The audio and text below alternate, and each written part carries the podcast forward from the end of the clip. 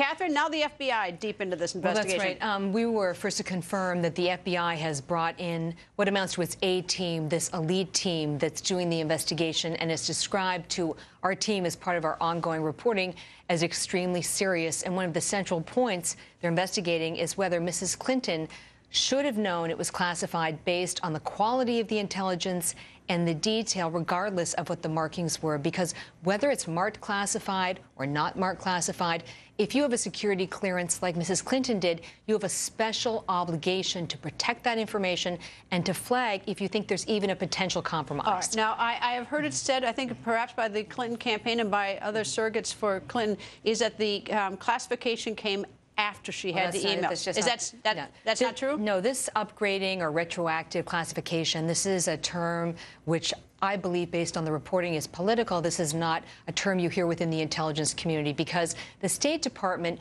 only has the authority to classify or declassify information that it owns. And what we were first to show on Fox is that the emails that triggered the FBI investigation included intelligence from the NSA, the NGA, which oversees spy satellites, as well as the Defense Intelligence Agency.